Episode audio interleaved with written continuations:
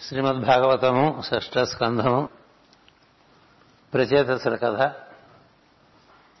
వివరించుకుంటున్నాం. సోముడు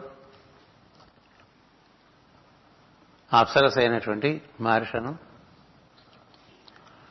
ప్రచేతసులకు భారీగా అందించి అంతర్ధమైపోయాడు అటుపైన ప్రచేతసులకు తమ ఎందు రుచి పుట్టడం చుట్టూ ఉండే వృక్షములు ఎందు ఆకర్షణ కలగటం ఆకలి కలగటం. ఆ విధంగా ఆహార స్వీకరణ కావాల్సినటువంటి ప్రతిపత్తి అంతా కూడా ఏర్పాటు చేయడం జరిగింది. సోమనులనున్న గంధర్వత్వమైన అర్ధనారీశ్వర తత్వమే వృక్షములలో సారమగను రుచిగాను ఏర్పడినది. సోముడు అంటే ఉమతో కూడినటువంటి ఈశ్వరుడు అని అర్థం. స ఉమా అని. అది అర్ధనారీశ్వర తత్వం ఆ అర్ధనారీశ్వర తత్వమే వృక్షంలో సారంగా నిలిచిందనమాట. కాలం కేవలం సారముగా కాకుండా రుచిగా కూడా నిలిచింది అంచేత సారవంతము రుచివంతమైనటువంటి ఆహారము ఈ ప్రచేతసులకు అందటానికి అవకాశం ఏర్పడింది. దానివల్ల ఆహార స్వీకరణకి జీవులకు ఒక సౌకర్యం ఏర్పడింది. సోముడు చంద్రకిరణముల మార్గమున ఆమెను భూమికి దింపాను. సూర్యోదయ కాంతులు చెట్ల ఆకులపై పడుచుండగా ఆమె ఉద్భవించి దిగివచ్చినని విష్ణు పురాణము తెలుపుతున్నది ఈ సూర్యోదయ సూర్యోదయ సమయంలో సూర్యకిరణ కాంతుల ద్వారా ఈ మారిష అనేటువంటి రసస్వరూపడినటువంటి అప్సరస ఆ కిరణముల ద్వారా ఈ వృక్షాలను చేరుతుందనమాట చేరటం వల్ల ఆ కాంతులు ఆకులపై పడుచుండగా ఆమె ఉద్భవించి దిగి వచ్చింది. అందుకనే ఈ చెట్లన్నీ కూడా పచ్చగా ఉండటం పచ్చదనం. అందులో రుచి అందులో ఆకర్షణ అందులో పోషక శక్తి. అంతా మనం బాగా గ్రీన్ గ్రీన్ గ్రీన్ అని తెగ తింటూ ఉంటాం కదా. ఆ గ్రీనరీ అంతా కూడా ఈ మార్ష్ అనేటువంటి రసాన స్వరూపిణి అయినటువంటి గంధర్వ కన్య. అది మనకి చంద్రకిరణముల ద్వారా సూర్యకిరణముల ద్వారా భూమికి దిగి వస్తూ ఉంటుంది. సోమ రసాత్మకత్వము చెందిన సోమరసాత్మకత్వము చంద్రకిరణముల ద్వారాగా పనిచేయగా పితృదేవతలు విత్తనములకు అంకుర శక్తిని కలిగించుతున్నారు. అటుపైన సూర్యకిరణములలో ఆకుపచ్చని కిరణము దిగివచ్చి వృక్షములలోని వృక్షత్వమును ఆవిర్భవింపచేస్తున్నది అన్నారు. సూర్యకిరణములలో ఆకుపచ్చని కిరణం అన్నారు. మనకి ఆకుపచ్చని కిరణం దాన్ని మనకి రెండవ కిరణంగా చెప్తారు. మొదటిది సుషుమ్న రెండవది ప్రస్తుతం వెంటనే గుర్తు రావట్లేదు. ఈ ఆకుపచ్చ కిరణం వల్ల ఏమిటంటే పోషక పదార్థం బాగా వస్తుందన్నమాట. అంచేత ఈ ఈ కిరణం దిగివచ్చి వృక్షములలోని వృక్షత్వమును ఆవిర్భవింపచేస్తున్నది. మొట్టమొదటిగా ఈ వృక్షజాతిలో పుష్పించుట స్త్రీ పురుష విభాగము గర్భధారణము అర్ధనారీశ్వర తత్వముగా సిద్ధించుతున్నవి కనుక సోముని నుండి ఆమె కన్యగా దిగి వచ్చినట్లు చెప్పబడినది. సృష్టిలో దాంపత్య ప్రక్రియకు సోముడు అధిపతి అయ్యను. కనుకనే వివాహ మంత్రములలో కన్యకు కన్యను మొట్టగా మొదటగా సోముడు వరించడని చెప్పబడిన. ఈ అప్సరస ఈమె అప్సరస అనగా జలధాతువు నుండి జారి దిగివచ్చినది అర్థము. మహర్షి అనగా మారుడు లేక కామమును కలిగించువాడు. అప్సరస అనగా జలధాతువు నుండి దిగువచ్చువాడు. మారుషి అనగా కామము కలిగించు శక్తి. ఇది స్త్రీ పురుష భేదమని అర్థము.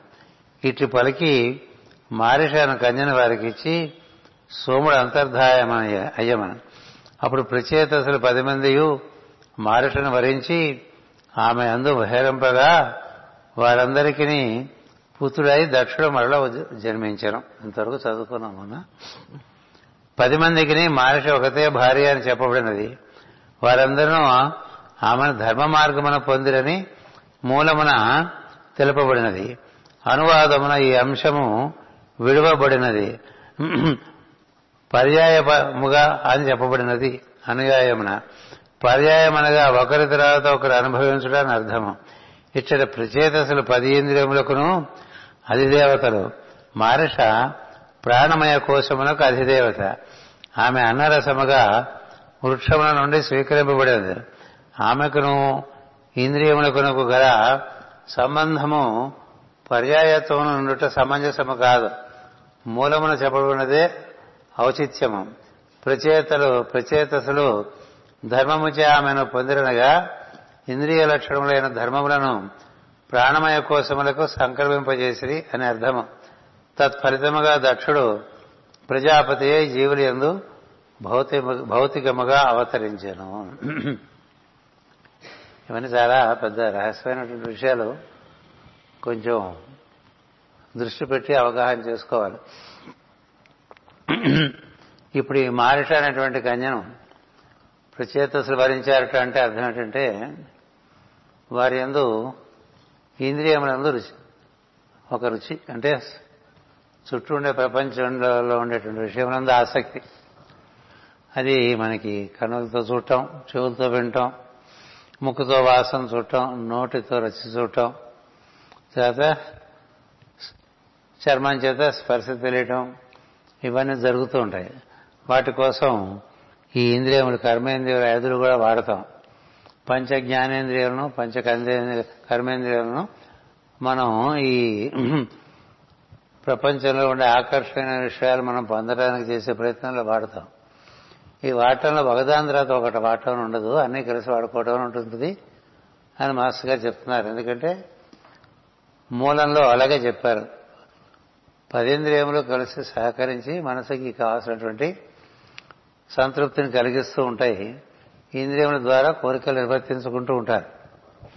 ఈ ఇంద్రియములకు ఈ శక్తి నిర్వర్తించుకోవడానికి సంబంధించినటువంటి రుచి మహర్ష ఈ మహర్ష వల్ల జరిగేది ఏంటంటే ఒకటి రుచి కలుగుతుంది రెండు కోరిక కూడా కలుగుతుంది రుచి కలుగుతుంది కోరిక కలుగుతుంది.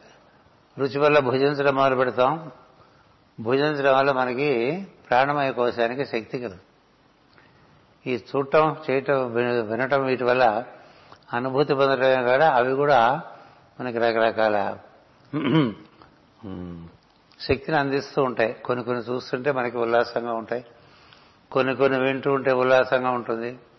కొన్ని కొన్ని వాసన చూస్తే ఉల్లాసంగా ఉంటుంది. కొన్ని కొన్ని ముట్టుకుంటే బాగుంటుంది. ఇట్లా ఇవన్నీ ఆహార్యములే.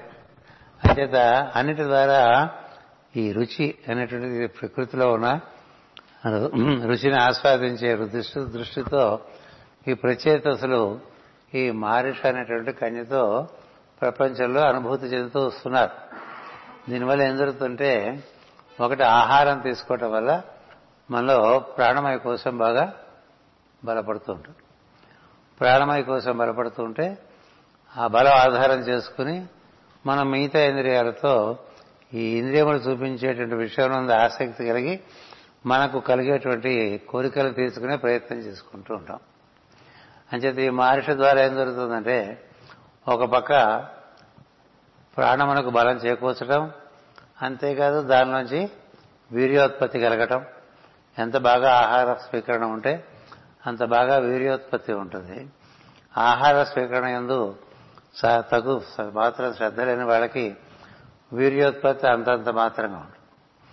అందుకని ప్రాణమయ కోసం బాగా బలంగా ఉండాలంటే మనలో ఉండే రుచిని చక్కగా వినియోగించుకుని బయట ఉన్న పోషకమైన పదార్థాన్ని తీసుకుంటూ మనలో ప్రాణశక్తిని పెంచుకుంటూ వస్తుంది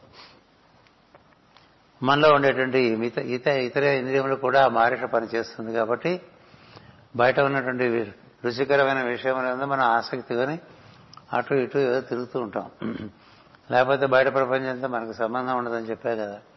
అందుకని ఆసక్తి కావాలి. ఎందుకంటే లేకపోతే ఈ సృష్టికి తాత్పర్యమే లేదు ప్రయోజనమే లేదు. అందుకని అన్నీ చూడు అన్నీ విను అన్నీ స్పృశించు అన్నీ ఆఘ్రాణించు అన్నీ అనుభవించమని జీవులకి ఈ ఈ విధమైన అమరిక ఒకటి చేశారు. అంచేత మిగతావని మన కోటల్లో మనలో కామ ప్రవృత్తి కూడా ఒకసారి చూస్తే ఊరుకుంటామా? మళ్ళీ వెళ్దాం ఇంద్రియాలు మాటిమాటికి గుర్తు తెచ్చి అలాంటి విషయాలని మాటిమాటికి వెళ్ళేట్టుగా చేస్తున్నాం కదా? వెళ్ళిన చోటుకే వెళ్తూ ఉంటాం చూసిన విషయాలే చూస్తూ ఉంటాం విన్న విషయాలే వింటూ ఉంటాం తిన్న విషయాలే తింటూ ఉంటాం వీటన్నిటికీ కాళ్ళు చేతులు వాడుతూ ఉంటాం. అందుకని ఇంద్రియాలన్నీ కూడా ఈ మారిషలో ఉన్నటువంటి మార అనేటువంటి తత్వం ఉంది. ఆ మారా తత్వము కాముడు అని చెప్పారు. అంటే కోరికలు కలిగిస్తాడు. ఇంద్రియముల ద్వారా కోరికలు కలిగిస్తాడు. ఇంద్రియముల ద్వారానే ఆహార స్వీకరణ కలుగుతుంది మనకి. అందులో ఈ రుచి ద్వారా ఆహార స్వీకరణ పోషణ కలుగుతుంది. అంచేత ఒక పక్క మనలో ఉండే ప్రాణమయ కోశాన్ని పెంచడము జరుగుతుంది. ప్రాణమయ కోశం బాగా బలంగా ఉన్నప్పుడు మనలో ఉండేటువంటి ప్రజ్ఞ వీర్యంగా మళ్ళీ సంతాన ప్రక్రియ పనికొస్తుంది. ఈ ఈ వీర్యోత్పత్తి అనేటువంటిది ఆహారం ద్వారానే జరుగుతుంది. అందుకని ఆహారానికి ఎప్పుడు కూడా ఈ విధమైన ప్రయోజనం ఉందని తెలిసి పుష్టికరమైనటువంటి ఆహారం తీసుకుని చాలా బలమైనటువంటి వీర్యాన్ని పొంది ఆ వీర్యాన్ని మనం చక్కగా ప్రజాత్పత్తికి వినియోగించి ఎంతో మంది జీవులు దేహాల కోసం ఎదురు చూస్తుంటారు. ఎన్ని లక్షల కోట్లు ఉన్నారో మనకు తెలియదు. దేహం కోసం ఎదురు చూసేవాడు పైలోకాల్లో. అంచేత సూక్ష్మలోకాల్లో. వాళ్ళకి దేహం కల్పించడం మనకు ఒక బాధ్యత. అది ప్రజాతంతుని అదొక యజ్ఞం. అదే ప్రజాపతులు నిర్వర్తిస్తూ ఉంటారు. ఇది ప్రజాపతుల కార్యమే. ప్రచేతసులైనా దక్షుడైనా జీవులకు దేహాలు కల్పిస్తూ ఉండాలి. ఆ కల్పించిన దేహాలకి అహంకారము బుద్ధి మనస్సు ఈ పంచేంద్రియములు ప్రాణమయ కోసము కామ శరీరం ఇన్ని ఏర్పడాలి. ఇవన్నీ ఏర్పడితే కదా జీవుడు అన్ని రకాలుగా అనుభవిస్తాడు. అందుకని ఎక్విప్మెంట్ ప్రిపరేషన్ ఒకటి ఈ జీవులకు ఉన్ముఖత్వం ఒకటి. అందుకని దిగి వచ్చిన జీవులకి లోపల ఏర్పరచడం బయట సృష్టిలో తదనుగుణమైనటువంటి విషయములు ఏర్పరచడం అనేటువంటిది రెండు కూడా సమాంతరంగా సమకాలికంగా జరిగిపోతుంటుంది సో ఆ జరగడంలో పద్ధతిలో ఏం జరిగిందంటే దక్షుడు పుట్టాడంటే అంటే ఈ పంచ ఇంద్రియములు కర్మేంద్రియములు జ్ఞానేంద్రియములు. వీటిని అధిష్ఠించి సమర్థుడై కోరికలు తెచ్చుకోవటం తనని తాను సమర్థవంతుడిగా తయారు చేసుకుని చక్కని వీర్యవంతుడై ఎంతో మంది సంతతిని కనడం ఈ సంతతికి సంతతి కనడం అనేటువంటిది పితృయజ్ఞం అంటారు. అది సృష్టిలో భాగంగా సంతతిని కంటూ ఉంటుంది దేహం ధరించిన ప్రతి జీవి ఇంకొకరికి దేహాన్ని ఇవ్వాలి. సక్రమమైన దేహాన్ని మనం జీవులకు అందించడం కోసమే మనలో ఈ కామ ప్రవృత్తి కూడా పనిచేస్తుంది. ఇప్పుడు ఈ కామ ప్రవృత్తి లేదనుకోండి స్త్రీ పురుషులు ఉన్నా కూడా ఎవరి ఎందు ఎవరికి ఆకర్షణ కలగట్లేదనుకోండి ప్రజోత్పత్తి ఎట్లా ప్రజోత్పత్తి జరగాలి కదా. అందుకని ప్రజోత్పత్తికి ఈ వీర్యాన్ని వినియోగించడం అనేటువంటిది యజ్ఞార్థం. అది ఒక యజ్ఞంగా భావించి పిల్లలను కనటం అనేటువంటి మార్గం ఉంటుంది అంటే వివాహం చేసుకున్న తర్వాత భార్య భర్తలు గృహస్థులైన తర్వాత వారికి ఇవ్వబడిన బాధ్యతలో మరణ కొంతమంది జీవులకు దేహం కల్పించేటువంటి బాధ్యత ఇచ్చారు. ఎందుకని? వీరికి అలాగే దేహం కలిగింది కదా. నువ్వు దేహం పొందావు. నువ్వు ఇంకొకరికి దేహాన్ని ఇవ్వ. అది పితృరుణం తీర్చుకోవటం అని చెప్తారు. దేవరుణం పితృరుణం ఏవో మూడు రుణాలు ఉన్నాయండి చెప్తారు తర్వాత లేదు అందుకని పితృరుణం నువ్వు తీర్చుకోవడంలో భాగంగాను జీవులకు సహకారం అది యజ్ఞమే కదా. ఒక జీవికి దేహాన్ని ఏర్పాటు చేయడం అనేటువంటి దాంట్లో మనం సహకరించడం అనేది ఎంత పెద్ద సేవ అది. సేవ సేవ సేవ అని చాలా గొడవ చేస్తుంటాం కదా. ఇంతకన్నా పెద్ద సేవ ఏం లేదు జీవులకి. అందుకనే పూర్వకాలంలో దొంతర్లు దొంతర్లుగా కనిస్తుండేవాడు. కదా సామసంతాన అని ప్రతి రెండేళ్ళకి ఒక పిల్లవాడు. అట్లా ఒక దాంపత్య జీవితం ఒక పదేళ్ళు సాగిందనుకోండి ఐదుగురు పిల్లలు వచ్చేస్తారు. ఇరవై ఏళ్ళు సాగిందనుకోండి పది మంది వచ్చేస్తారు. ఇంకా చాలు ఎందుకంటే వాళ్ళు పోషించాలి కదా. కేవలం కంటే కాదు మనుషులకి జంతువులకి తేడా ఏంటంటే మనుషులు ఈ సంతానాన్ని పోషించవలసినటువంటి ధర్మం ఒకటి ఉన్నది. కని పారేయడానికి వీల్లేదు. అంచేత ఈ పోషణ కార్యక్రమం ఒకటి ఉంటుంది. అందుకని ఒక పది మంది పిల్లల్ని కంటాం అనేసరికి దాంపత్య జీవితంలో ఒక ఇరవై ఏళ్ళు అయిపోతుంది కదా. ఇంకా అటుపైన ఎందుకు నీకు ఈ కామం ఏం చేసుకుంటావు ఈ వీర్యం? ఈ వీర్యం ఏం చేసుకుంటా? ఆ వీర్యాన్ని ఇంకా సంతానోత్పత్తికి కాక ఊర్ధముఖంగా తీసుకువెళ్ళటం కోసం ఈ ప్రాణ ప్రవృత్తులు పనిచేస్తాయండి. అక్కడే ఇచ్చారు ఆ ఏర్పాటు కూడా. ప్రాణ ప్రవృత్తిలో నీకేం జరుగుతుంది? ప్రాణము అపానము సమానము ఉదానము వ్యానము ఐదు ప్రాణాలు ఉన్నాయి కదా. ఈ ప్రపంచంలోకి మనం దిగి రావటం అంటే ప్రాణములన్నీ అధోగతిగా దిగి వస్తున్నట్టుగా ఉంటుంది వృద్ధులోకాల నుంచి. గాలి పీలుస్తాం గాలి వదులుతాం కలిగిన బలాన్ని ఇంద్రియాల ద్వారా వాడుతూ ఉంటాం. ఈ ఇంద్రియములు ఎంతగా వాడుతూ ఉంటే ప్రాణాలు అంతగా నీరసించిపోతూ ఉంటాయి. ఐదు ఇంద్రియాల ద్వారా ప్రాణాలు నీరసిస్తాయి. బాగా ఓ రోజు మనకు వాళ్ళ సెలవు కదా ఆదివారం అని చెప్పి ఉదయం నుంచి మనం సాయంత్రం వరకు విపరీతంగా ఏదో అది చూడటం ఇది చూడటం అక్కడ వింటాం ఇక్కడ వింటాం అక్కడ అటు తిరగటం ఇది తిరగటం అరిసిపోతాం కదా. వీకెండ్ అంటే టు గెట్ వీకెండ్ అన్నారు master. Weekend is meant to get weekend అందుకనే మన పాశ్చాత్య దేశాలు వెళ్ళినప్పుడు కూడా వీకెండ్ అయిన తర్వాత వాడంతా వెనక్కి తిరిగి వస్తుంటే అందరు నిద్రపోతుంటారు కారులో. ఎందుకంటే శనివారం అట్లాగా ఇంద్రియాలు విపరీతంగా వాడేస్తారు. ఆదివారం కూడా వాడేస్తారు. ఆదివారం సాయంత్రం ఇంటికి వెళ్తూ ఉంటారు అలా ఒక్క డ్రైవర్ తప్ప అందరూ అలా నిద్రపోతారు చాలా జాలీగా ఉంటుంది వాళ్ళని చూస్తే. మనకు కూడా మన మహానగరాల్లో వీకెండ్ అంటే వీకెండ్ ట్రాఫిక్ వీకెండ్ ట్రాఫిక్ అంటారు. ఎందుకంటే వాళ్ళంతా అప్పుడు ఊళ్ళోకి వస్తుంటారు వీక్ బిగినింగ్ అంటే శనివారం పొద్దున ఊళ్ళోంచి బరిపోతుంటారు దేనికి? ఇంద్రియ పరితృప్తికిగా. మామూలుగా కూడా మన దైనందిన జీవితంలో కూడా ఇంద్రియ పరితృప్తి ఒకటి ఉంటుంది. ఈ ఇంద్రియ పరితృప్తికి ఒక మితి ఏర్పరచుకోవడం అనేది తర్వాత విషయం. అసలు ఇంతవరకు ఇంద్రియాల్లోకి దిగిన జీవుడు దిగిన తర్వాత వాడు ఒకసారి అనుభవంలోకి వస్తూ ఉంటే వాడికి చాలా ఉత్సాహంగా ఉంటుంది కదా. అందుకనే చిన్నపిల్లలకి భాగవతం చెప్పకుండా చెప్తుంటారు. వాళ్ళు ముందు సృష్టి కార్యానికి చేయవలసిన ధర్మాలు నిర్వర్తించాలి. ఇంద్రియాలు వాడాలి. సంతానం కనాలి. పంచేంద్రియాలతో అన్ని అనుభవించాలి. ఎంతకాలం? కొత్త. ఈ ఇంద్రియాలు అనుభూతి ఇచ్చినట్టు ఇచ్చి మళ్ళీ మళ్ళీ అదే అనుభూతి తీసుకెళ్తూ ఉంటాయి. అంటే మనం ఎన్నిసార్లు ఒక ఇంద్రియ పరితృప్తి కలిగించినా మళ్ళీ అదే కోరుతుంటుంది ఎందుకని? షార్ట్ లివ్డ్ హ్యాపీనెస్ అది. It's very short lived happiness. మనసుకు ఆనందమైన విషయాలు ఉన్నాయనుకోండి దానికన్నా అది దానికి ఆయుర్దాయం బుద్ధికి ఆనందం కలిగేటువంటి ఆనందం కలిగేటువంటి విషయాలు ఉన్నాయనుకోండి దానికన్నా పది రెట్లు. దానికి ఆనందం ఎక్కువ. మళ్ళీ మళ్ళీ మళ్ళీ మళ్ళీ కోరే విషయాలు తక్కువ ఉంటాయి. ఏది? ఇంద్రియాల కన్నా మనోలోకంలోను మనోలోకంలో కన్నా బుద్ధిలోకంలోను బుద్ధిలోకంలోనే ఆత్మలోకంలోకి. అందుకని మాటి మాటికి ఎంత తిన్నా ఆకలి తిట్టలేదు మళ్ళీ తినాలి. మళ్ళీ ఆకలిస్తుంది మళ్ళీ తినాలి. మళ్ళీ ఆకలిస్తుంది మళ్ళీ తినాలి అనే ఒక స్థితి ఉందనుకోండి. విసిగిపోతుంది కదా. అందుకని ఇప్పుడు ఎలా తినాలి ఎట్లా తింటే బాగుంటుంది ఏ విధంగా అయితే మనకి ప్రాణం బాగా బలపడుతుంది. దాన్ని ఏ విధంగా మనం ఇంద్రియ ప్రవృత్తుల ద్వారా నీ కోరికలు తెచ్చుకోవడం ఒక పక్క సంతానాన్ని కనటంగా ఒక పద్ధతిగా పెట్టుకుని అది కొంత దూరం వెళ్ళేసరికి కొంత అనుభవం వస్తుంది. ఇంకా ఈ కామ ప్రవృత్తి ఉందే సంతానోత్పత్తి అనేటువంటిది ఒక సమయం వరకే నడుస్తుంది. ఆ తర్వాత కొంత మితి ఏర్పడింది ఎందుకంటే పోషించాలిగా? పోషించాలి. కనిపారేస్తే కాదుగా జంతువులకి మనుషులకి తేడా ఏంటంటే జంతువులు ఎన్నైనా కనిపారేచ్చు వాటి సంగతి అవి చూసుకోవాలి. మనిషి అట్లా కాదు పోషించాలి. ఎంతవరకు పోషించాలి? వాడు వాడికి పద్దెనిమిది ఇరవై సంవత్సరాలు వచ్చి ఎంతవరకు పోషించాలి? కదా? ఇరవై ఒక్క సంవత్సరాల వరకు పోషించాలని చెప్తుంది శాస్త్రం.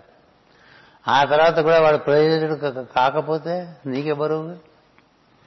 ఈ ఈ లోపల వాడిని ప్రయోజకుడిగా తీర్చిదిద్దే బాధ్యత కూడా నీదే.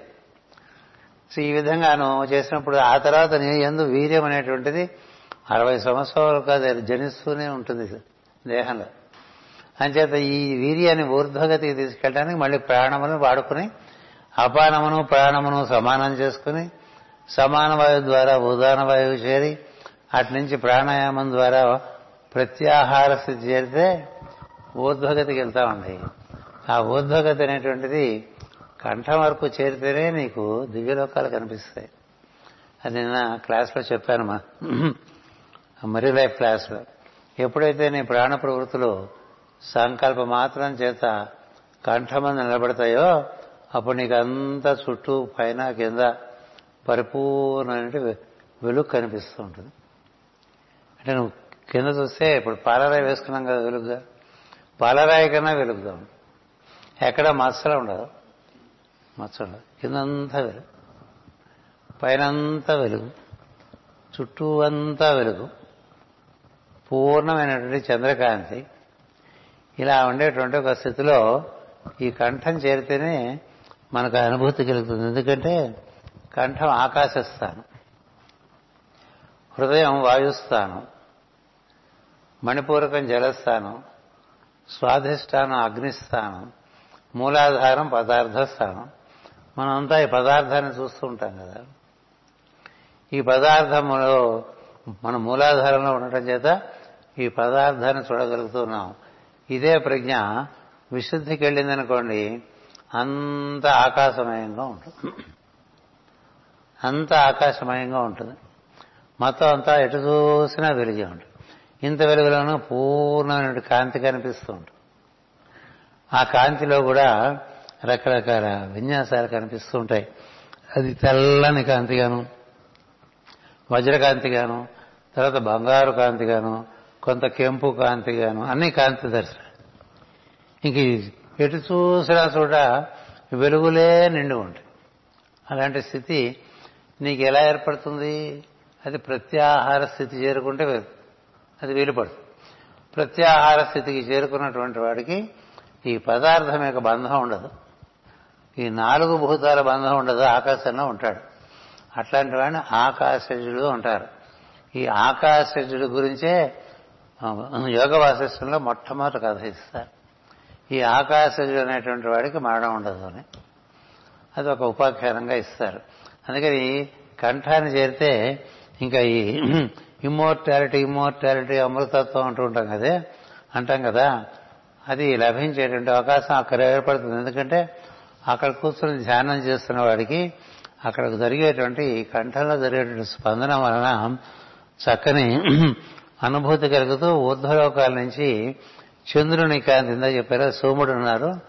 ఆ సోముని కాంతి రసస్వరూపమై ఏ మహర్షి అయితే మనం చెప్తున్నామో అది మనలో అలా బొట్టు బొట్టుగా బొట్టు బొట్టుగా బొట్టు బొట్టుగా పడుతుందండి యోగికి.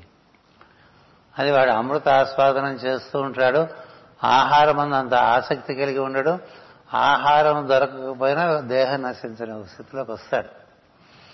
అది ఒకటి జరుగుతుండగా ఒక అనుభూతి పరమైన స్థితిలో ఉంటాడు. అలాంటి వాడు ఈ పులిమేర దాటిన వాడు అంటారు. పులిమేర దాటడం అంటే ఈ మనకి పరిమితులు ఏర్పడ్డాయి కదా.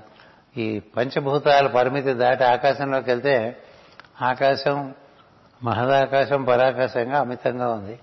అంచేత అవధులు దాటిన వాడు అవుతాడు. అలాంటి వాడిని లిబరేటెడ్ బీయింగ్ అంట. మోక్ష స్థితి పొందినవాడు అంట. అంటే అక్కడ మోక్షం అనేటువంటిది అర్థం ఏంటంటే నీకు ఈ శరీరం నిన్ను ఇంకా బంధించని స్థితి అక్కడ మోక్షం. అటు పైన ఇంకా కార్యక్రమం ఉంటుంది. అలాంటి స్థితి కలిగించేటువంటి అవకాశం కూడా ఈ వీర్యం వల్లే కలుగుతుంది. అందుకని దక్షిణ కార్యం దక్షుడు పుట్టాడంటే అంటే మనమే దక్షుతాం అహంకార పురుషుడు దక్షుడు. మన ఎందు దక్షత్వమే మన చేత ఇంద్రియ పరితృప్తి గావిస్తుంది మనలో దక్షత్వమే మనలో చక్కని సమర్థవంతమైన కార్యములు నిర్వర్తింపజేస్తుంది. మనసు ఇంద్రియములు శరీరం కలిస్తే నీలో ఉండేటువంటి ప్రజ్ఞ యొక్క బలం బట్టి నువ్వు ఎన్ని మంచి కార్యక్రమాలైనా చేసు నీలో దక్షత్వం వలనే స- ఎంతో సంతతిని కూడా పొందవచ్చు. దక్ష ప్రజాపతి సంతతే భూమి మీద అంతా కూడా. వస్తుంది కదా తర్వాత. ఎంతెంత సంతతి వస్తుందో చెప్పలేనంత సంతతి వస్తుంది. ఈ సంతతి పొందడంలో నేను ముందు క్లుప్తంగా ముందు మీకు ఇరవై ముప్పై పేజీల్లో జరిగే కథ నేను ముందు చెప్తున్నా. ఎందుకంటే ఇది లేకపోతే ఒక్కొక్కటి చదువుకుంటూ వెళ్తుంటే కొంచెం కష్టంగా ఉంటుంది. ఎవరు చదవరు ఇది ఎందుకంటే ముందుకు వెళ్ళాలంటే మొత్తం అర్థమయ్యి ఒక అవగాహన చేసుకుని ఒక్కొక్కటి తెలుసుకుంటూ వెళ్ళాలి. లేకపోతే ఏంటంటే మనకి చిలవల పలవలుగా చెప్పబడ్డ చేత అర్థం కాక మూసేస్తారు పుస్తకాలు. అందుకని షష్ఠ స్కంధం పంచమ స్కంధం ఎవరు తెరిచి చదివి వినిపించిన వాళ్ళు ఎవరు ఉండరు. దక్షుడు మళ్ళీ పుట్టడం అనేటువంటిది మనం వినం కదా. అంతకుముందు దక్షుడు చేసింది మానసిక సృష్టి. ఆ మానక సృష్టిలో అది అహంకార ప్రజ్ఞగా ఏర్పడినప్పుడు తాను అహంకార పురుషుడుగా ఉన్నప్పుడు అప్పుడు తానే అంతా అని అనుకుని తనకి దైవము విష్ణువే తప్ప తానే శివుడు అనేటువంటి స్థితి తెలియలేదు. ఏం చేద్దంటే ఆత్మయే శివుడు దాని వైభవమే విష్ణువు అందుకని దక్ష ప్రజాపతి మొదట కథ మనం చెప్పుకున్నప్పుడు విష్ణువుని ఆరాధిస్తాడు శివుని నిరాకరిస్తాడు. ఎందుకు నిరాకరిస్తాడంటే నేనే కదా ఇంకా మరి ఇంకో శివుడు ఎక్కడ ఉన్నాడని? ఇప్పుడు మనం కూడా అంతే కదా మన నేనే చేస్తున్నాను నేనే చూస్తున్నాను కదా. నేనే తింటున్నాను నేనే తిరుగుతున్నాను నేనే మాట్లాడుతున్నాను ఇట్లా అనుకుంటాంగా అది మొదటి మన పరిస్థితేగా. అంతేగాని నాలో చూడబడే ప్రజ్ఞగా ఈశ్వరుడు ఉన్నాడు బట్టి నేను చూస్తున్నాను అనేటువంటి భావన కలుగుతుందా? నిలంగా మనలో ఈశ్వరుడే లేకపోతే కన్నుతో చూసేది ఏం లేదు. కను ద్వారా ఎవరు చూస్తున్నారు? చెవి ద్వారా ఎవరు వింటున్నారు? ఇట్లా మనకు మూలమైన వాడిని తెలుసుకున్నట్టు ఉన్నటువంటిది దక్షుడికి దొరికినట్టు పరిష్కారం.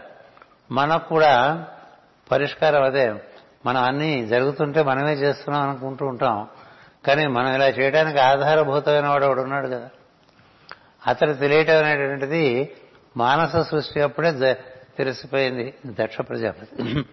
ఇప్పుడు కామ ప్రవృత్తిలోకి దిగటం అంటే ఇంకొంచెం కక్షలలోకి దిగి రావటం అహంకార పురుషుడు కక్షలలోకి దిగి వచ్చినప్పుడు ఏం జరుగుతుందంటే ఇందాక చెప్పినట్లుగా ప్రజాత్పత్ ప్రజా ఉత్పత్తి కోసం సంతానం కనడం ఒక పద్ధతి.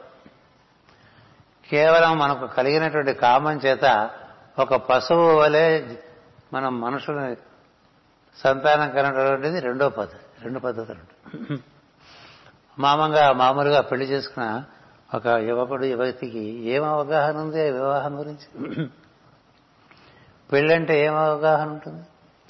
కేవలం కామ ప్రవృత్తి చేతనే పెళ్ళి చేసిన కామం కోసమే సంతానం కన్నారనుకోండి అప్పుడు ఆ సంతానం ఎలా ఉంటుంది? ఆ సంతానం కొంత హీనంగా ఉంటుంది. హీనంగా అంటే మందబుద్ధులై ఉంటారు. ఇది బాగా తెలిసి ఇది ఒక మహాయజ్ఞం అని తెలిసి తదనుగుణంగా ప్రజాపతుల యొక్క కార్యక్రమానికి మనం సహకారం చేస్తున్న దృష్టితో ఒక నిరహంకార స్థితిలో దివ్య స్మరణతో పాటు ఒక కామక్రీడ జరిపామనుకోండి అందులోంచి మనకి వచ్చే సంతానం ఉత్తమమైన సంతానంగా వస్తుంది. అందుకని సంతానంలో రెండు రకాలుగా వచ్చింది దృష్టి నుంచి చెప్తారు కదా ఇక్కడ. ఒకటేమో తనకుండేటువంటి మనసులో ఉండేటువంటి పరిప పాపము చెందినటువంటి ప్రజ్ఞలో నుంచి ఏర్పడినటువంటి సంతానం. ఇంకొకటి ఏమో తాను కామ ప్రవృత్తిలో ఉన్నప్పుడు అతని నుంచి దిగి వచ్చినటువంటి సంతానం. అందుకని ఏం చెప్తారంటే కథలో హిమాలయాల్లో ఉన్నటువంటి దక్షుడు వింధ్య ప్రదేశానికి వచ్చి సంతతి కన్నాడు అంటారు వింధ్య ప్రదేశానికి వచ్చి సంతతి కంటం అంటే బొడ్డు కన్నా కిందకి రావటం అని అర్థం. బొడ్డు కన్నా పైన ఉండే స్థితిలో ప్రజ్ఞ ఉన్నప్పుడు మనలో ఊర్ధమైనటువంటి ప్రజ్ఞ మనం కలిగి ఉన్నప్పుడు అటువంటి సందర్భంలో ఒక దివ్యమైన స్ఫూర్తితో ఒక దివ్యమైన ప్రయోజన ప్రయోజనము ఒక దివ్యమైన ఆశయం పెట్టుకుని సంతానం కనడం ఒక పద్ధతి.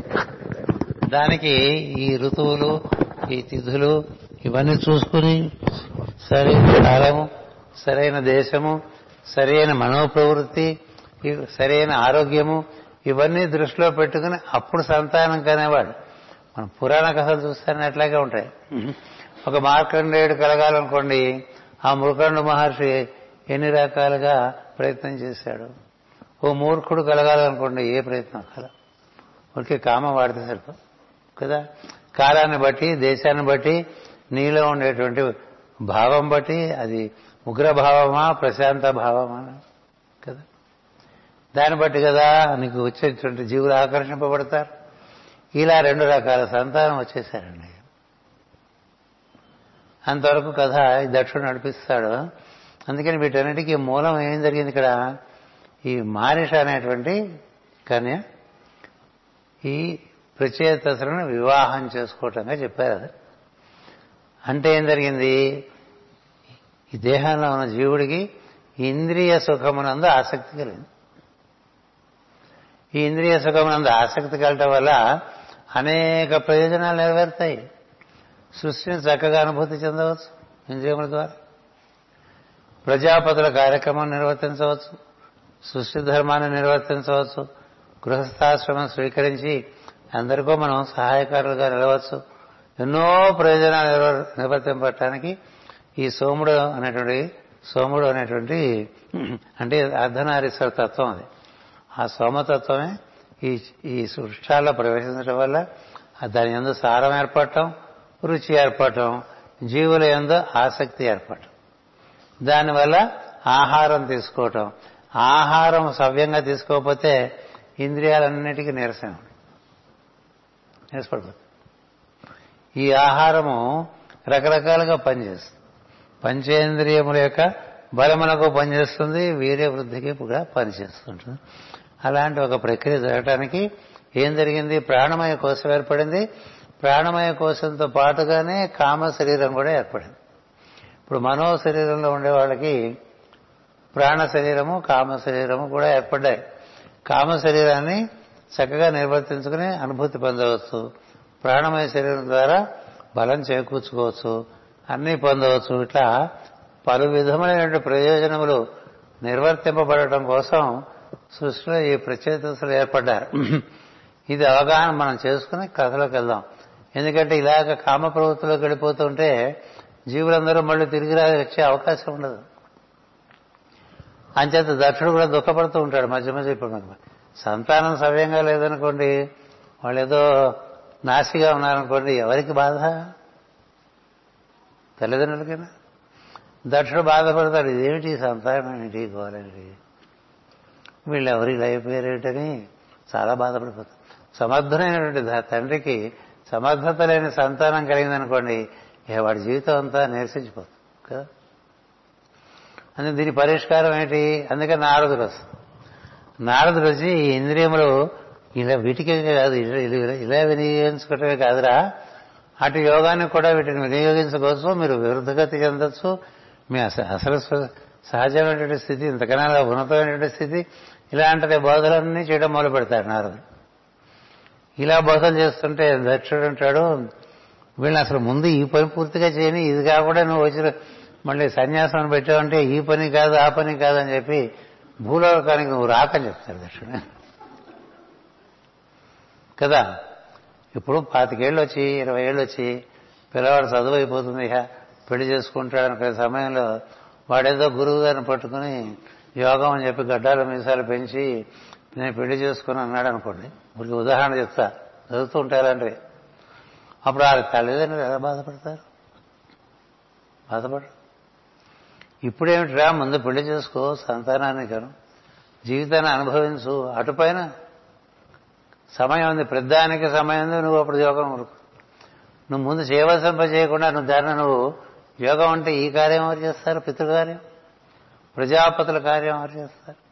దేవతల కార్యం ఎవరు చేస్తారు? పితృరుణం దేవరుణం మనుష్య రుణం ఈ రుణాలను ఎవరు తీరుస్తారు? నువ్వు కుటుంబంలో చేరి సంఘానికి సేవ చేసి కుటుంబానికి సేవ చేసి ఇన్ని రకాలుగా నువ్వు చేయవలసిన ఏం చేయకుండా నువ్వు తప్పించుకు తిరుగుతానంటే ఇలా గడ్డం పెంచేసి అట్లా దిక్కులేని వాడుగా వెరిసూపులు చూస్తూ యోగం అనేవాళ్ళు బోళ్ళు మంది తయారైపోయారు ప్రపంచంలో. ఇప్పుడు ఉన్నారు అట్లా.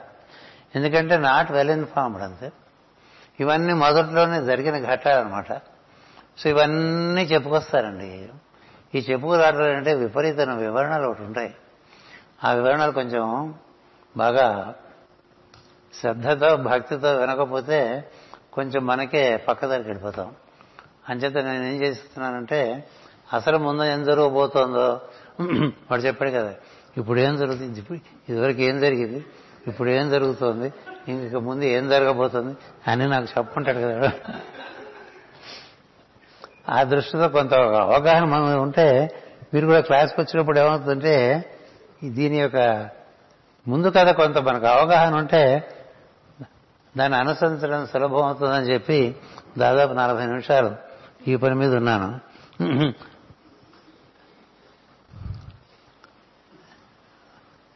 ఇంతకేం ఏం జరిగింది? అన్నిటికీ ఒకేసారి ఒకళ్ళ తర్వాత ఒకటి ఇంద్రియములు అనుభవించడం కాదు మహర్షిని. అందరూ సైమల్టేనియస్ అన్ని రకాలుగాను అనుభవించడం మొదలుపెట్టారు. ఈ భూమి అంతయు ఈ ఈ భూమి అంతటా ఎవని సంతానములు నిండినవో అతడే దక్షుడు. అర్థమైందా? దక్షుడు దక్షుడు దక్షుడు అంటే ఎవరి వల్ల ఏర్పడిపోయిన ఈ భూమి మీద. ఈ భూమి అంతటా ఎవరి సంతానములు నిండి ఉన్నవో? ఎవరి వల్ల ఏర్పడ్డాయండి సంతానం అంతా కూడా? దక్షిణ వల్ల ఏర్పడ్డాయి వీర్యం వల్ల ఏర్పడ్డాయి కదా? కాబట్టి అంతా దక్ష సంతతే. కుండతో అన్ని తావులకును జలములు కొనిపోవుట వినియోగించుట ఎట్లు సాధ్యమయ్యనో అట్లే దక్షిణ వలన అన్ని జీవులకును సంతా సంతతి ఉత్పాదింపబడను. అందరిలోనూ తలా కాస్త వేరే ఏర్పడిపోతుంది కదా? పక్షులను జంతువులోను మనుషుల్లోను అన్నిట్లోనే ఏర్పడిపోతుంది. వృక్షాల్లో కూడా ఏర్పడిపోతూ ఉంటుంది. దానివల్ల అందులో కూడా పెరుగుదల అది వస్తూ ఉంటుంది. అవి కూడా తామర తంపలాగా పెరుగుతూ ఉంటాయి. కాబట్టి ఇదంతా దేనివల్ల జరుగుతుంది? ఎవని సంతానము నిండి ఉన్నదో ఈ భూమి అంతటా ఎవని సంతానము నిండి ఉన్నదో అతడే దక్షుడు. అది ఎలా ఉందంటే ఆ వాక్యం మనకి ఎవడు పుడితే మైండ్ బ్లాక్ అయి అన్నట్లుగా ఉంది ఆ వాక్యం. అంటే ఎవరైనా సరే ఎక్కడ పుట్టినా ఏది కనిపిస్తున్నా ఈ జంగమములు అంటాం. జంతువులు మనుషులు అందరూ వీరేం చేత ఏర్పడినటువంటి వారే. కాబట్టి అంతా దక్ష సంతతే అందరిలోనూ తల కాస్త అది ఏర్పడుతుంది దాన్ని వినియోగించడం వల్ల పుట్టుకొస్తారు. దానికి ఉదాహరణ ఏం చెప్పారంటే అందరూ ఒకే నది నుంచి కొండలో నీళ్ళు తీసుకుపోతారు కదా.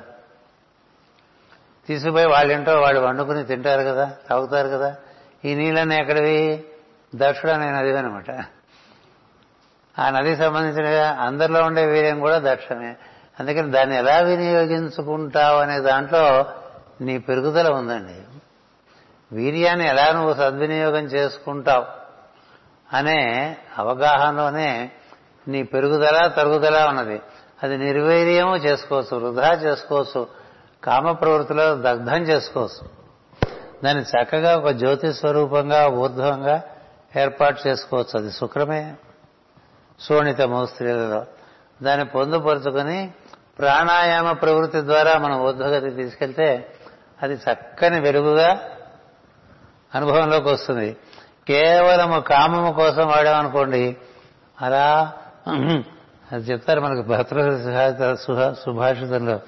ఏమంటే పిక్కు భంగులు వివేక వివేక భ్రష్ట సంపాతములని. ఎందుకంటే ఆకాశంబున నుండి శంభుని శిరంబు అందుండి హిమాద్రి సుశ్లోకంబైన హిమాద్రి నుండి భూయి అటు నుండి పాతాళము చేరే గంగా కూలంకష పెక్కు వివేక భ్రష్ట సంపాతములు ఇవంతసేపు ప్రజ్ఞ ఊర్ధ నుంచి అధకచ్చుకొచ్చి అది ప్రయోజనకరంగా కాకుండా నిష్ప్రయోజనంగా వెళ్ళిపోయింది అనుకోండి. సముద్రంలో చేరిపోయినటువంటి నీరంతా కూడా వృధా అయిపోయినట్టే కదా? ఎక్కడి నుంచి వచ్చింది అది? ఆకాశం నుంచి వచ్చింది. ఆకాశం నుంచి వచ్చి ఇలా కొండ చర్యల్లో పడి ఈ భూమి అంతా పారి అంతా సారవంతం చేసి ఎన్నో మంది ఎన్నో కోటాది కోట్ల జీవులకు ఉపయోగపడే ఒక నది వృధాగా సముద్రంలో కలిసిపోతే అందుకని దాన్ని చక్కగా మనం చిన్న చిన్న కట్టలు కట్టుకుని పక్కదారులు తీసుకుని ఈ పొలాలు ఆ పొలాలు తూర్పుగోదావరి పశ్చిమ గోదావరి తెలంగాణ మహారాష్ట్ర ఏవో అన్ని పండించుకోవడానికి ప్రయత్నం చేస్తాం కదా. దీనివల్ల దానివల్ల ఇంకా ఆహారం పెరుగుతుంది. అలాగే మనలో దీన్ని అధోగతి పాలు చేయకపోతే మనం ఉండేటువంటి షట్చక్రములు గ్రంథులు నరములు రక్తనాళములు వీటన్నిటిలోకి ఎంతో అద్భుతంగా వికాసవంతంగా అప్పుడు ఆ పురుషుడు చాలా తేజోమయుడిగా ఉంటాడు. ఎందుకంటే ఆ కాంతి అన్నిట్లోనూ కనిపిస్తుంది అలా జరుగుతుంది. అలా ప్రాణ ప్రవృత్తులకు ఉపయోగపడుతుంది. దానికి హంస స్వరూపుడుగా మళ్ళీ ఒకడు వస్తాడు ఇది కాక ఈ కామ ప్రవృత్తి అనేది ఎక్కువగా చెప్తారు ముందు ఎందుకంటే ఇప్పుడు వచ్చే కథ అంతా జరిగే కథ ముందు అంతా బాగా దిగి రావటం కాబట్టి బాగా అధోగతికి చేరిపోయేటువంటి జీవులుగా కూడా దిగొస్తారు. దానికి కూడా దక్షుడే కారణం. అందుకని ఈ ఈ మారిష అనేటువంటి ప్రజ్ఞ ఉంది చూసారా? దాన్ని ఎలా వినియోగించుకోవడం అనేటువంటిది ఒక విజ్ఞానం. ఆ తెలియని వాడికి అన్నీ ఒకటే.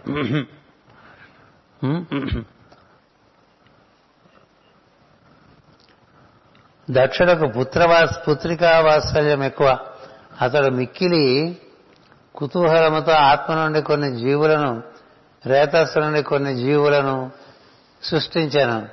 వారి వారే ఖేచరులు అహశ్చరులు జలచరులు భూచరులు రాత్రించరులు అగుజీవులుగా జీవులుగా ఆత్మచే సృష్టింపబడిన వారు ఖేచరులై అహస్యరులై ఆదిత్యాదులు వెలుగులు రంగులు కిరణములు తెలుపులుగా పనిచేస్తున్నారు మరియు వాయుచరులైన పక్షులు మునకు భౌతిక దేహములకు దేహముల వారును యక్ష కిన్నరులైన దేవ యోనులుగా పనిచేస్తున్నారు జలచరములనగా జలమును సృష్టించు దేవతలు.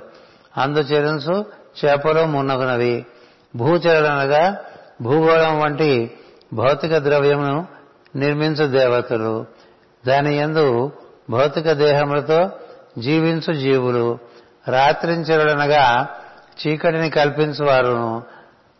అందు నిద్ర స్వప్న ఆది స్థితులు కల్పించువారును. ఈ స్థితులు అనుభవించేవారును. దక్షుడు దుఃఖృత వత్సరుడనగా పుత్రిక ఎందు వాత్సల్యం కలవాడు కూడా పూర్వజన్మమున తన అహంకారముచే సతీదేవి దేహము విడిచినని మనస్సునందు ఎప్పుడూ బాధపడుతూ ఉండును. దీని అంతర్ధానం ఏమనగా సృష్టిలో పురుషుని కన్నా ప్రకృతికే ప్రాధాన్యం ఎక్కువ జ్ఞానమనబడు యథార్థ స్వరూపము కన్నా మాయాబద్ధములైన త్రిగుణ ప్రవృత్తులను ఇంద్రియ మనోధర్మములకును పట్టుదల ఎక్కువని అర్థము. ఈ లక్షణముతోనే తన నుండి ఉద్భవించిన జీవరాశులు వర్తించును. నరులు సురలు గరుడులు నాగులు కిన్నెరలు దానవులు యక్షులు పక్షులు పర్వతములు వృక్షములు మునగు సమస్త సృష్టికిని సమస్త సృష్టిని అతడు కల్పించను.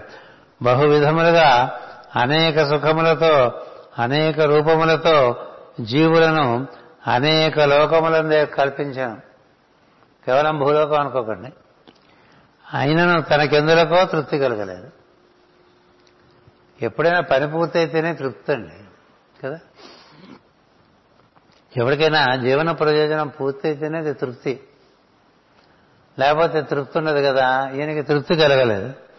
ఈ జీవులతో నిండిన లోకములను చూసి వారి ప్రవర్తనములకు మనస్సున బాధపడను. బాధపడ ఇట్లు ఇక ఇట్లు విస్తారముగా జననము పొందించు యజ్ఞమును మాని అంతర్యామైన భగవంతుని ఆశ్రయింపదలచాను. ఇదేం జరుగుతుందంటే జరుగుతున్నది అంత గొప్పగా లేదు. ఆయన అసలు. నచ్చకపోతే అలాగే కంటిన్యూ చేసేస్తావా? ఒక ప్రోడక్ట్ అలా మనం తీసుకున్నప్పుడు శాంపుల్ చూస్తే క్వాలిటీ బాగాలేదనుకోండి ఆపేయాలిగా? మార్చుకోవాలిగా? అందుకని ఆయన ఏం చేశాడంటే నచ్చలు ఇది జరుగుతున్నది. అందుకని మళ్ళీ తపస్సులోకి వెళ్ళిపోయాడు. ఈ విధముగా దక్షుడు ప్రజాసర్గము చాలక మనస్సును బాధపడను. నారాయణ సంతుష్టుని చేయువాడై తపస్సు చేయగోరి వింధ్య పర్వతము చేరను. అదొకటి. ఇంకొంచెం స్టెప్ డౌన్ చేశాడు. అంటే is it a positive step or otherwise ఒకటి ఉంటుంది కదా. అంటే ఉన్న చోట కన్నా ఇంకొంచెం తక్కువ చోట్లోకి వెళ్ళామనుకోండి కదా? ఎక్కడికి వెళ్ళి తపస్సు చేసుకోవాలి? ఉన్న చోటు కన్నా ఎక్కువ చోట్లోకి వెళ్ళి ఎక్కువ బాగుండే చోట్లోకి వెళ్ళి తపస్సు చేసుకోవాలి. తక్కువ చోట్లకి మనం కూడా గమనం ఎప్పుడు గుర్తుంచుకోవాలి. మనం ఎటు నుంచి ఎటు వెళ్తున్నాం? వసించడానికి పడమర నుంచి తూర్పుకి వెళ్తున్నామా? తూర్పు నుంచి పడమర వెళ్తున్నాం. అందుకని అందరూ విశాఖపట్నం వస్తే నష్టమేం లేదు. మనకు తూర్పు తీరం కాబట్టి. కదా? అదే మనం పశ్చిమంగా వెళ్ళామనుకోండి దానికి అది వేరుగా ఉంటుంది. నైరుతిగా వెళ్ళామనుకోండి దానికి అది వేరుగా ఉంటుంది. ఈశాన్యంగా వెళ్ళామనుకోండి దానికి అది వేరుగా ఉంటుంది. కొన్ని కొన్ని దిక్కులు ఎక్కువ మనకి దైవీ బలాన్ని ఇస్తాయి. కొన్ని కొన్ని దిక్కులు అంత దైవీ బలం కలిగి ఉండవు. దానికి నైరుతి అన్నిటికన్నా తక్కువ బలం కలిగింది. పదార్థమయంగా ఉంటుంది. పడమర దక్షిణం వాటికన్నా తూర్పు ఉత్తరం ఈశాన్యం ఇవి చెప్తారు. అంచేత ఇప్పుడు కటి ప్రదేశం చేరడం వింధ్య ప్రదేశం చేరడం అంటే హిమాలయం అంటే హృదయం. భూగోళంలో హిమాలయాలను హృదయంగా చెప్తారు ఉత్తర ధ్రువాన్ని శిరస్సుగా చెప్తారు. మన భారతదేశానికి హిమాలయాల్ని శిరస్సుగా చెప్తారు. కన్యాకుమారిని మనకి ఉండేటువంటి కన్యాతత్వముగా ఆ, బొడ్డుకిను ఉదర విత్తనానికి మధ్య ఉండే ప్రదేశంగా చెప్తారు. ఇలా అను అనుసంధానం చేసుకుని ధ్యానాలు చేసుకోవచ్చు. అందుకని ఇట్లా ఈ ఈ విధంగా దిగిరావటం వల్ల ఏమైందంటే మనస్సున కాదు బా- నారాయణను సంతుష్టును చేయువాడై తపస్సు చేయగోరి వింధ్యపర్వతము చేరను. అక్కడ శబర స్త్రీలతో సంతోషముగా విహరించుతుండేది అంటే ఏమైందండి వింధ్య ప్రాంతాల్లో అంతా అడవి కదా? ఇప్పటికీ వింధ్యంతా అడవే. అంతా అక్కడ అడవే ఎక్కువ ఉంది మధ్యప్రదేశ్. మనం ఈ ఛత్తీస్గఢ్ అవి ఇవి అంటూ ఉంటాం కదా. మధ్య భారతదేశం అంతా కూడా పూర్తిగా అడవులే ఉన్నాయి. అక్కడే దండకం అనే అరణ్యం కూడా ప్రారంభమైంది. అయోధ్య నుంచి కిందకి రాగానే వచ్చేది దండకమే.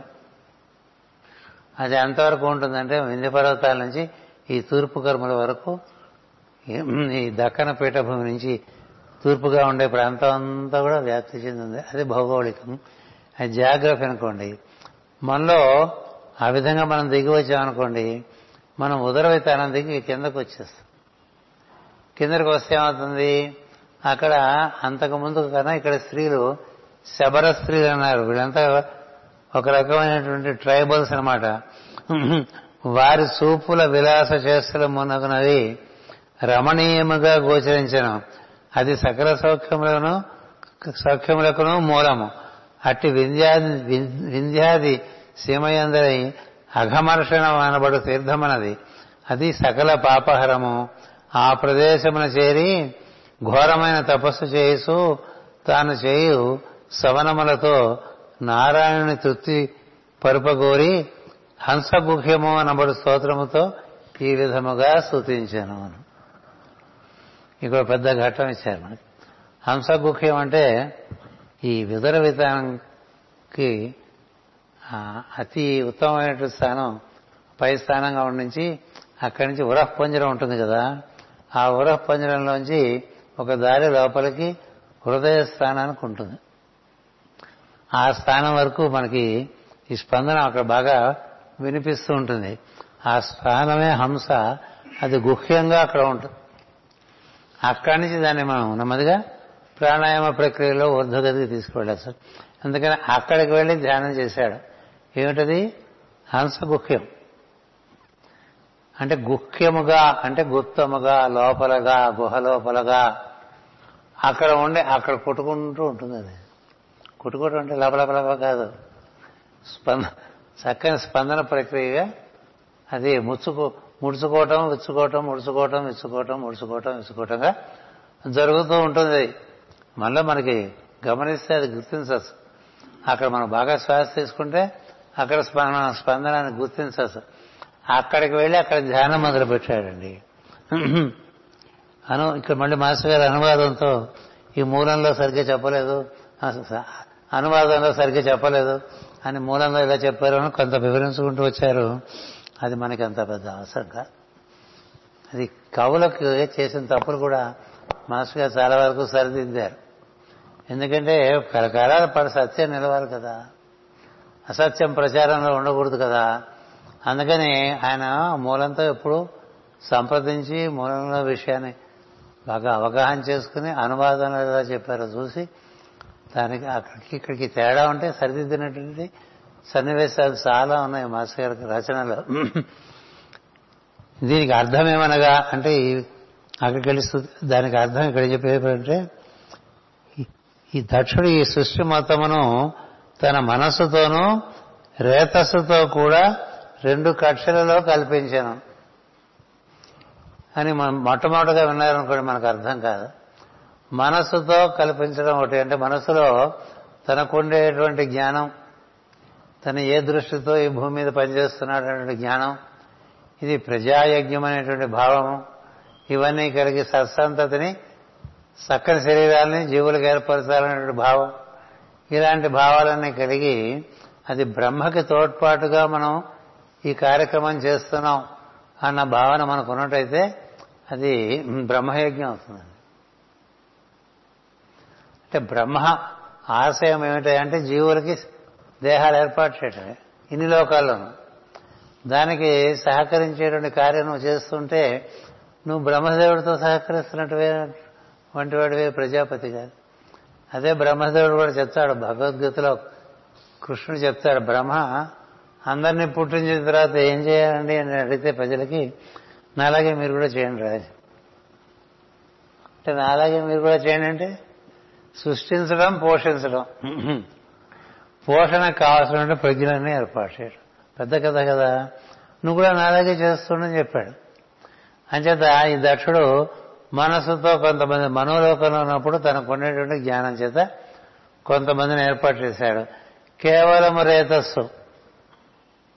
మనకి ఎప్పటికప్పుడు స్టాక్స్ ఏర్పడిపోతూ ఉంటాయి రేతస్సు కదా? వీర్యం ఏర్పడిపోతూ ఉంటుంది. శూన్యతం ఏర్పడిపోతూ ఉంటుంది. మనకి స్త్రీ పురుష కామం ఏర్పడిపోతూ ఉంటుంది. అందుకని మాటి మాటికి ఈ కామ ప్రక్రియలోకి దిగాలనేటువంటి ఆసక్తి కలుగుతుంది కదా? కేవలం అంతేనా? అంతగానో మించిన ఉద్దేశం ఏమన్నా ఉందా నీకు? ఎలాగో ఈ కామ ప్రవృత్తి ఏర్పడుతుంది కాబట్టి ఇది దివ్య సంకల్పంగా దానికి జత చేసి వినియోగించుకున్నాం అనుకోండి కొంత శుభ్రమైన సంతతి ఏర్పడుతుంది. ఇలా అడ్డగోలుగా సంతతి కంటం చేతనే చాలా చోట్ల వంశాలు ప్రకృతి ఇంకా ఒప్పుకోకుండా ఇంకా లాభం లేదు ఇక్కడ ఇంకా. పుట్టినా కూడా మూగ గుడ్డి కన్ను లేనివాడు కాళ్ళు లేనివాడు రకరకాలుగా వచ్చేసారనుకోండి. అది చాలా వంకరైపోతుంది అపశృతి అయిపోతుంది. జీవులకి దేహాలు ఇవ్వబోయి దరిద్రమైన దేహాలు ఇచ్చినటువంటి.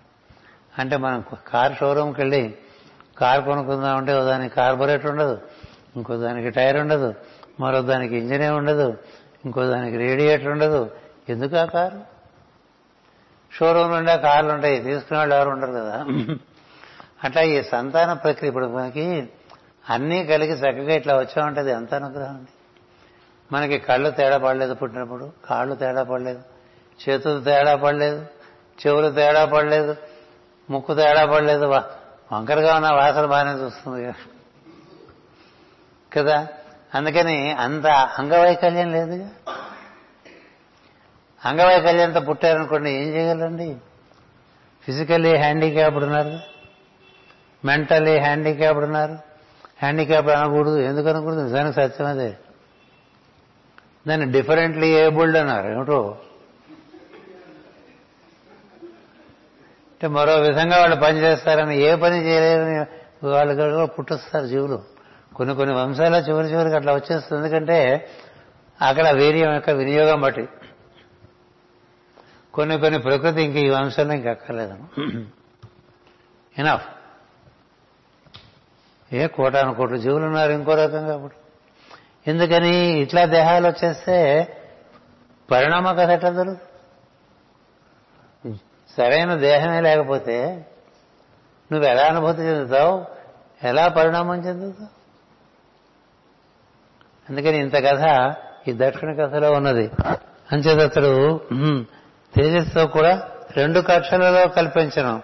అందు మొదటిది మనసుతో మాత్రమే సృష్టించను అది మానవ సృష్టి లేక భౌతిక లోకముల మానవ సృష్టి అప్పుడు మానవ సృష్టి భౌతిక లోకములలో నిండలేదు. అనగా పంచభూతములలోనికి దిగలేదు. దానిని చూచి తాను చేసిన ఈ సర్గము సక్రమముగా ఫలించలేదని బాధపడి దక్షుడు మరలా నారాయణ గూర్చి తపస్సు చేయుటకై వింధ్యపర్వతమునకు let it be much more manifesting అన్నట్టుగా బాగా దిగువ లోకాల్లోకి అవతరింపజేయటం కోసం అనేటువంటి కోసం ఒక సంకల్పం చేసుకుని వింజ పర్వతాలకు వచ్చి ఈ విధంగా తపస్సు చేసుకున్నాడు అని చెప్తున్నారు. ప్రతి సృష్టి అందును దక్షుడు పుట్టిన వెనుక కొంతకాలము మానసిక కక్షలో సృష్టి జరుగుననియు. అటుపైన భౌతిక సృష్టికై ప్రయత్నములు జరిగి రెండు మూడు ప్రయత్నముల తర్వాత ఫలవ ఫలించడనియో అర్థము. మనకు కూడా సంతానం కలిగే ప్రక్రియలో భార్యాభర్తలకు వెంటనే కలగదుగా రెండు మూడు ప్రయత్నాలు అయితేనే ఫలిస్తుంది. కదా? ఎప్పుడైతే మూడు నెలల పిండం ఏర్పడుతుందో అప్పుడు భార్యాభర్త సంతోషిస్తారు అమ్మయ్య మనకేదో కలుగుతుంది అనేది. మొట్టమొదటి కార్యంలోనే కలగకపోవచ్చు. ఈ దిగి రావటం అనేటువంటిది కూడా మొదట్లో కూడా ఇట్లాగే జరిగింది. ఏం చెప్తా? మానసికంగా ఉంది అవగాహన సంతానం కోసం. పన్నెండేళ్ళకి మన ఏదో సంతానం కలిగితే ఎంతో ఆనందంగా ఫోటోలు పెట్టేసి మెసేజ్లు పంపించేసి ఏదో హడావుడు చేశారు. ఎందుకని? ఆ ప్రయత్నం ఎప్పటి నుంచో మానసిక కక్షలో ఉంది.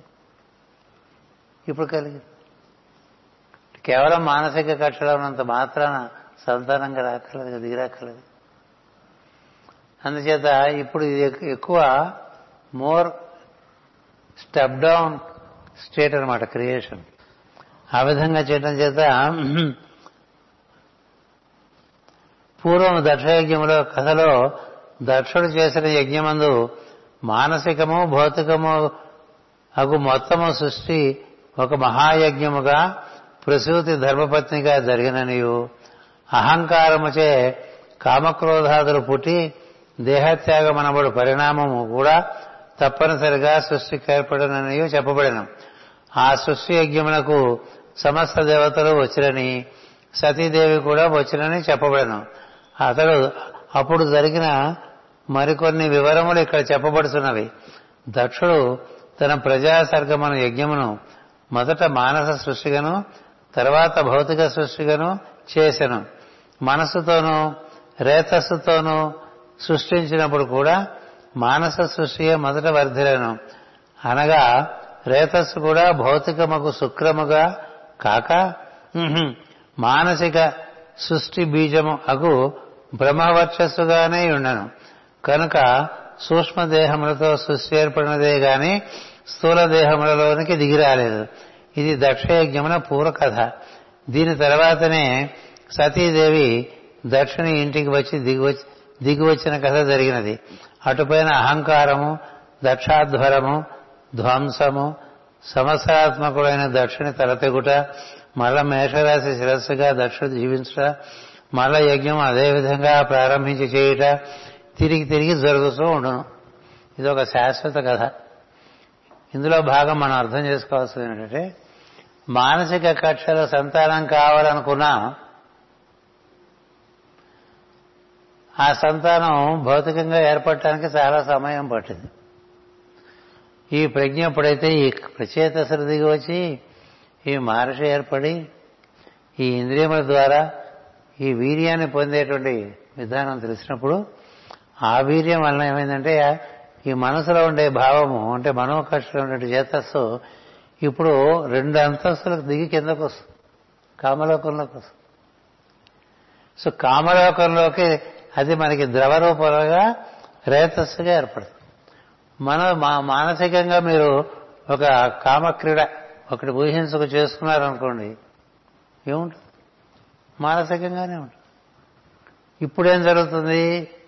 ఈ ప్రచేతసుల కారణంగా ఈ మహర్షి కారణంగా ఈ సోముని యొక్క అనుగ్రహం చేత ఇది ఈ రేచత ఏర్పడటం చేత మానసికమైన భావానికి కొంత అవతరణం జరిగి ఆ మానసిక కక్షలో ఉండేటువంటి ఆ కామభావానికి ఇప్పుడు ద్రవ రూపం ఏర్పడుతుంది. ఆ ద్రవ రూపం వల్ల ఈ ప్రక్రియకి సులభం ఏర్పడి అయి జీవులు పుట్టురావటం పుట్టుకురావటం అనేటువంటిది సులభం అవుతుంది. అందుచేత రెండు కక్షల్లో దక్షిణ కథ జరిగింది. ఈ రెండవసారి దిగొచ్చినప్పుడు ఆయన కథ పూర్తయిందని ఇక్కడ చెప్తున్నారు. మరి ఇవన్నీ తెలియాలంటే మనం దక్షిణ కథ ఎప్పుడో చెప్పుకున్నది. అక్కడి నుంచి మొదటి నుంచి వింటే తప్ప వింటమే కాదు అది ఎలా గుర్తుపెట్టుకుంటూ వస్తే తప్ప దక్షుడు అంటే ఇక్కడ ఉంటాడండి భూమధ్యం దగ్గర. ఇప్పుడు ఎక్కడికి వచ్చేసాడు? అలా అంతస్తు దిగుతూ వచ్చాడనమాట ఎవరు? జీవుడే. అహంకార జీవుడే దక్షుడు. సృష్టి క్రమంలో ఆ మొత్తం ప్రక్రియని దక్ష ప్రజాపతి కథగా చెప్తూ ఉంటారు. అంచేత వింధ్య పర్వతము ఇచ్చట సంకేతము. హిమాలయములనగా శీర్ష ప్రదేశమునయు వింధ్య అనగా కటి ప్రదేశమునయు సంకేతములు. దక్షుడు ఈ సృష్టిని భౌతికముగా గొనుకొచ్చుటకై జీవుల కటి ప్రదేశమునకు వెన్నెముక నిర్మాణము రూపమున దిగివచ్చి తపస్సు చేశాను అతడు శబర స్త్రీల విలాస దృష్టిలతో పరిసరములు అలంకరింపబడినట్లు చెప్పబడినది. మొట్టమొదట నర సృష్టి అడవులలో నరజాతిగా ప్రారంభమైన అర్థము స్త్రీలు తమ చూపులచే పురుషులను ఆకర్షించి దేహ సౌందర్యముతో సంసార బద్ధులను చేయుటతో భౌతిక సృష్టి ప్రారంభమైనని ధ్వని అందుకని ఇలా దిగిరావటం చేత ఈ భౌతిక కక్షలోకి ఈ విధంగా సృష్టి తీసుకురావటం జరిగింది అనేటువంటి విషయాన్ని ఇక్కడ ఆవిష్కరించారు. ఇంకా చాలా కథ ఉంది ఇది. మనకి ఇప్పుడు ఎందుకట్లా? పది నిమిషాలు అయింది తర్వాత కథలోకి వెళ్తుందో? ఎందుకంటే ఇంకా దిగటం దిగటం బాగా దిగుతాం. ఇదే కథ ఎక్కడ మొదలైంది? చిత్రముఖ బ్రహ్మ దగ్గర మొదలైంది. ఆయన ఎక్కడ పుట్టాడు? విరాట్ పురుషుల్లో పుట్టాడు. విరాట్ పురుషుడు బొడ్లో నుంచి వచ్చాడు. విరాట్ పురుషుడు ఎక్కడి నుంచి వచ్చాడు? విరాట్ అనేటువంటి అండంలో నుంచి వచ్చాడు. విరాట్ అనేటువంటి అండం ఎట్లా ఏర్పడింది? ఇరవై ఏడు తత్వాలతో ఏర్పడిందని చెప్పాం. అసలు మొదలు అట్లా అక్కడి నుంచి అట్లా అట్లా దిగుడు భావిలోకి దిగి వచ్చినట్టు కొండ దిగుతున్నాడు అనుకోండి అవరోహణ క్రమంలో ఇక్కడికి వరకు వచ్చే ఆరవ స్కంధం వచ్చేసరికి ఈ ఆరవ కక్షలోకి వస్తాం వెలగలో ఉంటాయి ఇవి. మనం అనుసంధానం చేసుకుంటే ఈ కామమయ లోకం ఆరవ లోకం ఏడవ లోకం భౌతికం. అంచేత మనం ఎన్ని రకాలుగా సమన్వయం చేసుకుంటే అన్ని రకాలుగా మనకి వినియోగపడుతుంది. ఈ కామ ప్రవృత్తి కూడా స్వాధిష్టాన కేంద్రం దానికి ప్రధానంగా ఉంటుంది. ఈ స్ప్లీన్ అంటూ ఉంటాం. దాని యొక్క వినియోగం చాలా ఉంటుంది అందులో. అక్కడ ఇది అగ్నితత్వంగా పుడుతూ ఉంటుంది. అది ప్రాణాన్ని చక్కగా బలం చేసుకోవచ్చు దేహానికి పుష్టి చేసుకోవచ్చు ఈ కామ ప్రక్రియలకి వాడుకోవచ్చు ఇంద్రియ ప్రక్రియలకి వాడుకోవచ్చు. అందుకని అన్నదమయ దేహమైనటువంటి శరీరానికి లోపల ప్రాణమయ దేహం ఉంటుంది. దానికి బలం ఉండటం ఉండకపోవటం అనేటువంటిది కామమయ శరీరం బట్టి ఉంటుంది. అందుకని కామం ఎక్కువ ఎంతగా ఉంటే ప్రాణం అంతా నిరసిస్తూ ఉంటుంది. అందుకని ఇక్కడ కామము ప్రాణము రెండింటినీ ఏ విధంగా దక్షుడు వినియోగించుకుంటూ వస్తున్నాడు అనేటువంటి కథ మనకి. ఈ దక్షుడు అంతర్యామి స్వరూపుడుగా భావం చేయాలి ప్రజాపతి దిగి వచ్చాడు కాబట్టి మనం కూడా అదే. అంచేత ఎక్కడికెక్కడ అవరోధాలు కలిగితే అక్కడక్కడ భగవంతుని ప్రార్థన చేసి సరైనటువంటి మార్గదర్శకత్వం దొరికిన తర్వాత మళ్ళీ కథ ప్రారంభం. అది చిత్రముఖ బ్రహ్మ విషయంలోనూ సత్యం తెలిసిన వారందరి విషయంలోనూ సత్యమే. మనకు సమస్య వచ్చి పరిష్కారం లేదనుకోండి ఏం చేయాలి? తూర్పు దడమెట్టమని చెప్తాం. ఎందుకని? తూర్పు నుంచే రావాలి పరిష్కారాలు. తూర్పు అంటే మనలో ఉండేటువంటి బాధభావం అక్కడి నుంచి పరిష్కారం వస్తే మళ్ళీ మొదలు పెడతాం ఆ విధంగా కథ జరుగుతుంది. స్వస్తి ప్రజాభ్య పరిపాలయంతాం న్యాయేన మార్గేణ మహీ గోబ్రాహ్మణేభ్య శుభమస్తు నిత్యం. లోకా సమస్త సుఖినో భవంతు. లోకా సమస్త సుఖినో భవంతు. లోకా సమస్త సుఖినో భవంతు. ఓం శాంతి శాంతి శాంతి.